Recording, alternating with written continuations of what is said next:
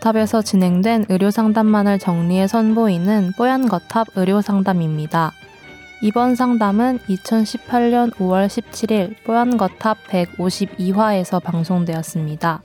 수면 장애와 그 원인, 그리고 수면 유도제에 대해 이야기 나눕니다.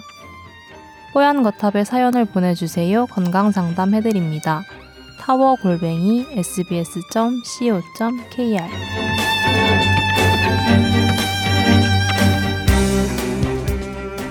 수면 관련 질문입니다. 라면서 메일 보내주신 분입니다. 잠은 일찍 들어요. 10시에서 11시 사이에.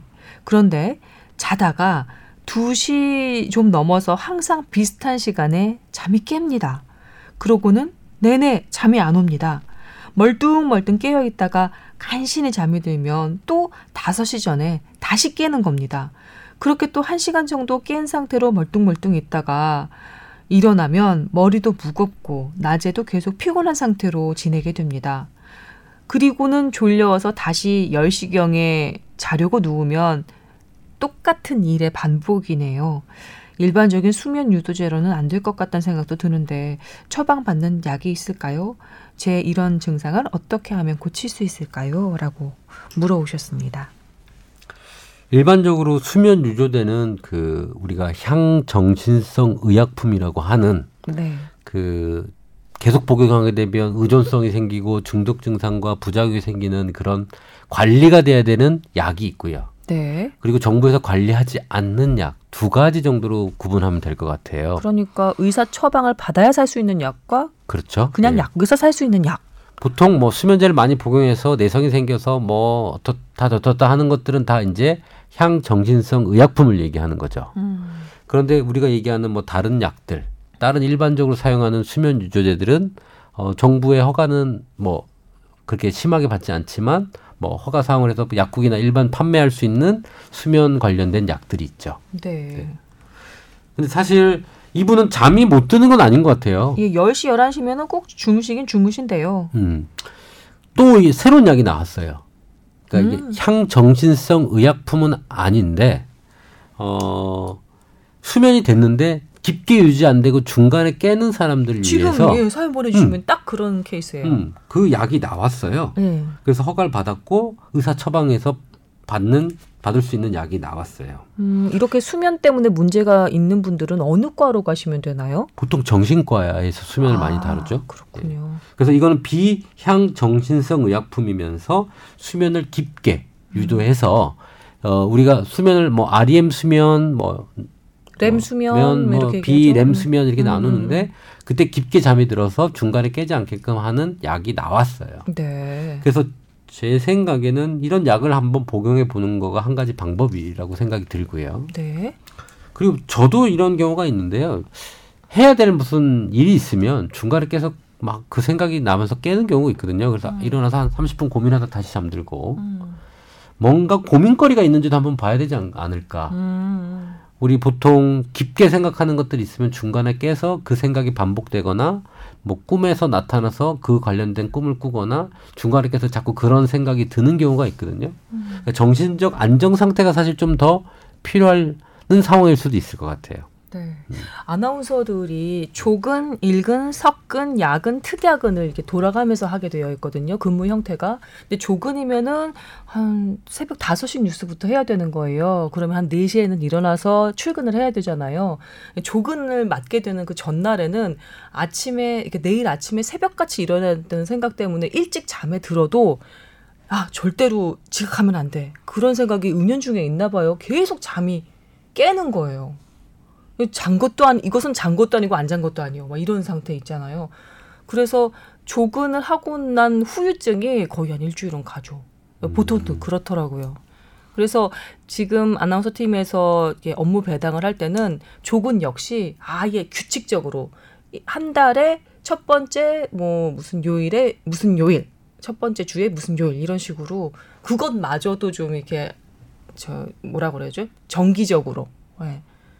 몸이 약간 적응할 수 있게끔 그렇게 업무 배당을 할 정도예요. 저희도 그런 것들은 경험 많이 하는 것 같아요. 의료진 같은 경우에는 뭐 음. 아침에 환자 회진 돌기 전에 컨퍼런스가 뭐 7시인 경우가 다반사이기도 하고 보통 의사들끼리 하는 미팅 조찬 회의하면 7시에 시작을 하거든요. 너무 늦어요. 그런 날은 정말 지각하면 안 되니까 전날에 알람을 맞춰도 그거를 믿지 못하고 계속 맞아요. 깨갖고 시간을 보는 거죠. 직업병인 거죠. 그러니까 직업의 종류에 따라서 그런 경우들이 종종 있는 것 같고. 왜 알람을 믿지 못할까요? 정말 알람을 못 믿겠더라고요. 저도 사실 어제 음, 중간에 깨가지고 잠을 못 들었거든요. 그런 경우들이 종종 많아요. 신 교수님은 왜 못 들었어요? 여러 가지 원인이 있긴 해요. 제가 아들이랑 같이 자는데 아들이 자꾸만 저를 베개 삼아서 이렇게 뺑뺑 돌거든요. 그래서 불편해서 그렇게 깨는 경우도 있고 저도 기본적으로 잘 때 두세 번은 평균적으로 깨고요. 음. 중간에 잠을 못 드는 경우도 많아서 그런데 또 일어나서 뭔가 다른 일을 하고 싶진 않았고 계속 그냥 눈 감고 버티는 경우가 많기는 해요. 저는 보통은 술 먹고 자는 날 오. 혼술을 하든 아니면 회식을 하던 오. 그렇게 먹고 골아 떨어졌는데 두세 시 깨는 경우가 많고요. 알코올이랑 수면의 질과도 연관이 있겠죠. 그럼요. 음. 그래서 중간에 오히려 깨면은 잠이 더 안 오고요. 음. 그렇기 때문에 우선은 정신적 스트레스도 말씀하셨던 것처럼 그런 것도 확인해 봐야 되고 수면 위생 환경이 괜찮은지 음. 내가 푹 수면을 할 수 있는 안정된 환경인지 음. 외부 방해 요인은 없는지 음. 그런 것들을 당연히 점검해보고 예방을 해봐야 되겠죠. 잠이 잘 오지 않는다고 해서 술을 마시거나 하는 건 별로 좋은 방법이 아니란 얘기를 들은 것 같아요. 예, 맞습니다. 의학적으로도 그렇고요. 수면 유조제, 음, 수면제를 먹는 거에 대한 그런 사회적 인식이 조금 부담이 있어서 사람들이 약은 안 먹을래요라고 얘기하는데요. 음. 저도 실험적으로 먹어봤습니다. 어때요? 필요할 때는 먹는 게 좋은 것 같긴 한데요. 음. 어, 그게 반복되거나 상습적으로 일어나게 되면은 의존적이 되면 예, 효과도 떨어지고 약의 그런 음, 용량이 점점 늘어날 수밖에 없거든요. 음. 그래서 내가 왜 잠을 잘 못 주무 못 자는지에 대해서는 조금 더 검증이 필요해요. 스스로 음. 검증하고 뭔가 그 병원에 가면 수면 수면 다원 검사라는 게 있거든요. 네. 그래서 얼마나 깊은 수면을 잘 유지하는지에 대해서 음. 당신의 패턴이 뭔지 또 요즘에는 멜라토닌 호르몬 이런 것들 때문에 어, 부족해갖고 잠을 못 주무시는 경우도 있어서 음. 수면제 약 중에서 멜라토닌 호르몬을 보충하는 약들도 나왔고요. 음. 사람의 수면 장애의 원인은 워낙에 다양하기 때문에 음. 맞춤형으로 가야 됩니다. 음. 그래서 최근에 그 수면 관련한 아, 그 뭐랄까요 수면 관련한 처방을 해주는 음, 처방을 해주는 그런 병원들 많이들 생기더라고요. 어 무슨 뭐였죠? 그 프로그램 이름은 잘 기억이 안 나는데 김숙 씨하고 윤정수 씨하고 가상 부부로 나오는 프로그램이 있었어요. 그 둘이 그 수면의 질 어떤지 알아보기 위해서 하루를 자면서 검사를 받더라고요. 네. 여러 가지 이렇게 뭐 머리나 이런데 수면 다운 검사. 아, 그게 그거예요? 네, 맞습니다. 아, 그 프로그램에서 봤는데 둘 다 수면의 질이 상당히 안 좋더라고요. 뭐 호흡도 무호흡증도 있고 그다음에 하지도 뭐 이렇게 떨리는 그런 네. 증상도 있고 그래서 아주 피곤해서 잠에 골아 떨어졌는데 자고 나도 뭐 개운하지 않다고 두 분 다 그러시고 그 장면 보면서 아 저렇게 나도 한번 검사를 받아봤으면 좋겠다 생각이 들었었어요. 남 기자는 어때요? 잠 잘 자요? 저는 한참 괜찮다가요. 최근에 음. 조금 문제가 생겼고 어제는 온몸이 아파서 진통제와 그 sleep aid라고 하죠. 이런 수면 보조제 음. 같이 들어있는 약을 먹고 잤는데 음. 어, 좀 괜찮은 것 같아요. 그 나 좀 소개해줘요. 푹 잤어요. 어. 오랜만에. 그러니까 좀 소개해줘요. 어, 수면에 좋은 것들이 아까 얘기한 졸피뎀 계통에 음. 우리 수면 유조제 먹으면 졸린 거. 그러니까 그래서 졸피뎀이구나. 졸피뎀은 음. 수면제 아니에요? 수면제죠. 그렇죠, 그렇죠. 어, 저는 수면제. 처방 안 받아도 되는 그냥 음. 유도제. 네. 음. 그런 것들 우리 슈퍼에 파나요? 약국에 파나요? 약국에서 그냥 샀어요? 외국에서는 아니, 그런 것들을 마트에서 많이 해서 미국에서 사왔군요. 네, 그렇죠. 음, 아직 우리나라에서는 어, 우리나라는 아니 아니 근데 수면 유도제는 약국에서 팔아요. 음. 제가 몇 번 사봤어요. 네. 그러니까 개통을 보면 졸피뎀이나 그러니까 상품명으로 스틸록스잖아요. 많이 먹는 거예요. 먹으면 졸려. 음. 뭔가 푹 자고 이런 느낌 이제 잠을 자게끔 하는 거거든요. 그리고 아까 얘기한 그 중간에 그 히스타민 계통을 통해서 만든 제품 음. 이것들은 깊게 자게끔 하는 거예요. 깨지 않게끔. 음. 그다음에 아까 얘기한 그 멜라토닌 우리 네. 수면을 유도하는 그런 것들을 분배 분비해 가지고 그것들이 잘 되게 하는 제품들. 이게 보통 세 개가 있고 또 하나 추가한다면 저희 뽀얀 거탑. 아, 네. 그렇죠. 네. 뭐 들으면 졸려요. 절대 네. 끝까지 듣기 어렵다는. 네. 한 4분의 3쯤 들으면 어느샌가 음. 잠재. 아니, 본 주제는 들은 적이 없다는 분들 계세요. 그러니까 본 주제, 오, 이거 괜찮은데, 뭐 아이템 괜찮은데 하고 들으라고 하는데 보면 자고 있어요. 어, 그렇게 뽀얀 거탑 같이 수면을 유도해주는 그런 제품들이 있는데, 어, 그런 제품들은. 네. 제품들은 그 보통 약에 있는 성분 일부를 가져와서 음. 졸리는 성분을 가지고 만들죠. 근데 저도 요즘에 잠을 어제, 어제도 한 두 번 깬 것 같아요. 깨서 음. 뻥튀기 두 개를 먹고 뭘 했는데도 안 졸려요. 안 잠이 안 와요. 음. 이런저런 생각해도 잠이 되는데 사실 생각이 많고 할 게 많으면 그렇게 좀 되거든요. 그래서 사실은 집에 가서 쉴 때는 일의 연장선에서 끝나야 되는데 맞아요. 집에 가서도 자꾸 그런 생각을 하고 내일 어떻게 해야 되지 생각을 하면 뇌는 각성이 되기 시작하는 거죠. 음. 우리 알파파, 베타파 이렇게 각성될 때 나오는 그런 여러 종류의 파가 밤에 생기게 되면 깨는 거예요. 음. 그러니까 사실은 어, 집에 갈 때는 일을 버리고 가는 습관이 중요할 것 같아요. 어차피 음. 지금 그때 밤에 생각한다고 해서 뭐 뾰족한 해법이 나오는 건 아니거든요. 맞아요. 그때 괜한 거죠. 어. 괜한 걱정을 하는데 사실 그거 놓는 연습을 나도 좀 해야겠다. 음. 괜히 음, 걱정할 필요는 없다. 그냥 낮에 하자. 그리고 밤에 잘 때 왠지 생각해도 잘 떠오르는 것 같잖아요. 정리도 잘 되고 계획도 잘 세워지는 것 같거든요. 아침에 일어나서 그거 다시 써보잖아요. 그러면 별거 아니야. 음. 생각도 안 날 뿐더러 생각나서 적어도 이거 별거 아닌데 이게 왜 그렇게 그럴듯하게 느껴졌지? 그래서 자, 밤에 쓰는 편지는 보내는 게 아니잖아요. 그리고 밤에 쓰는 편지도 그렇고요. 네. 밤에 생각한 것도 절대 낮에 도움이 안 된다는 게 학자들의 대부분 생각이에요. 학자들이 그런 얘기를 그럼요. 해요? 밤에 중간에 막 했던 것들은 어. 효과가 떨어진대요. 음. 음. 근데 저는 또 한편으로는 사람마다 좀 패턴이 다르잖아요. 라이프 사이클이랑. 음. 그래갖고 한때는 activation 걸린 기간에는 음. 아기를 재우고 다시 병원에 출근해 갖고 일을 했어요. 근데 밤 12시에서 3시 사이에 작업을 하는 때가 정말 효율적이에요. 전화도 안 오죠. 방해하는 사람 없죠. 문자 안 오죠. 그래갖고 같은 3시간이어도 낮에 3시간과 밤에 3시간의 음. 일의 효율이 다르더라고요. 굉장히 독특한 상황에서 일어난 일인 것 같고요. 일반적인 사례는 아닙니다. 그때는 자는 시간이에요, 교수님. 아, 예. 근데 제가 예전에 어느 포럼에서 들었 는데 네. 기전은 아직도 잘 모르겠는데요. 낮에 해를 많이 보면 음. 밤에 숙면을 취하는데 도움이 된대요. 음. 그래서 이분 이 사연 보내주신 분 이제 어, 잠을 제대로 못 자니까 머리도 무겁고 낮에도 계속 피곤한 상태로 계시니까 아마 처지고 뭐좀 조시기도 하고 많이 안 움직이실 것 같은데 맞다. 좀 요즘에 햇빛 좋으니까요. 음. 너무 뜨거울 때 말고 뭐 오전 10시, 11시 그 사이나 음. 오후 조금 늦게 음.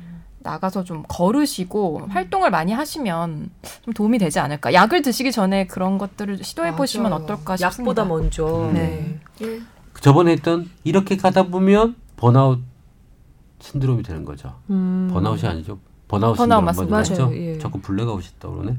제가 엊그저께 블랙아웃이 여러 번 돼서 중국에서 술 좀 드셨군요. 낮부터 술을 먹이더라고요. 음. 아, 하여튼 예. 그리고 수면 유도제 저 약국에서 파는 거 한번 드셔 보시는 것도 그렇게 활동하시고 음. 한번 드셔 보셔도 괜찮겠죠, 교수님? 근데 문제는 이분이 잠이 아예 안 오는 건 아니야. 음. 자다가 깨서 그게 문제인 아, 저도. 며칠 그랬는데요. 음. 제가 어제 먹었다는 약이 그 항히스타민 계열의 음. 약이었거든요. 음. 진통제랑 같이 있는 거. 제가 중간에 많이 깨요. 요즘에 음. 막 밤에 깨보면 막 식은땀 흘려고 있고 막 그랬는데 음. 이번에 좀 푹 잤어요. 근데 단점은 아침에도 약간 약간 몽롱했어요. 음. 근데 괜찮더라고요. 저는 왜 타서 마시는 감기약 있잖아요. 테라 풀땡 뭐 이런 거 그걸 밤에 먹고 자면은 그렇게 잠이 잘 오는 거예요. 그게 그 시타민 계통이 들어. 아 그래요? 네. 그래서 그런가? 근데 음. 그게 오전 내내 잘 몽롱해. 그렇죠, 그렇죠. 제가 어, 아침에 조금 그랬어요. 피 속에서 아직 다 안 가셨나 봐요. 근데 저는 오전에 이제 뉴스 준비를 해야 되잖아요. 그렇게 뭔가 관조적이 되는 거죠, 사람이. 뭐 뉴스는 정말 너무 살벌한데, 정말 너무 심각한 뉴스인데, 그래, 뭐 이러거나 말거나 이런 일은 세상에 얼마나 많겠어. 막 이런 되게 관조적인 그런 느낌이 드는 거죠. 몽롱한 상태에서. 덜 깨서 그랬나 봐요. 스트레스 안 받고 좋을 것 같아요. 그래서 아까 얘기한 약들의 꼭 반감기가 중요하거든요. 네. 약의 성분의 반감기를 꼭 보시고 음. 반감기를 높이는 게 용량이 너무 많이 먹으면 반감기가 또 길어져요. 음. 아까 얘기한 뭐 졸피뎀 같은 거는 빨리 없어진단 말이죠. 어. 그래서 가뿐하게 일어날 수가 있는 거죠. 그래서 꼭 약을 쓸 때는 반감기가 내가 어느 정도 되는지 좀 해서 음. 빨리 깨는 걸 해야 돼요.